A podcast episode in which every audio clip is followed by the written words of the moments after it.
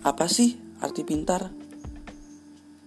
Sepertinya dari saya SD sampai berkuliah, pintar itu dikategorikan dengan bisa menguasai matematika.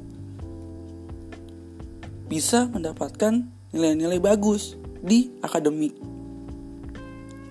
Tapi sepertinya menurut saya salah.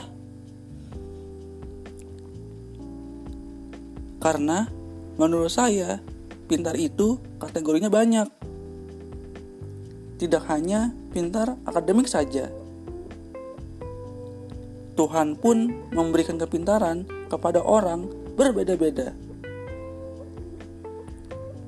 Orang yang gagal mendapatkan nilai jelek di akademik belum tentu bodoh.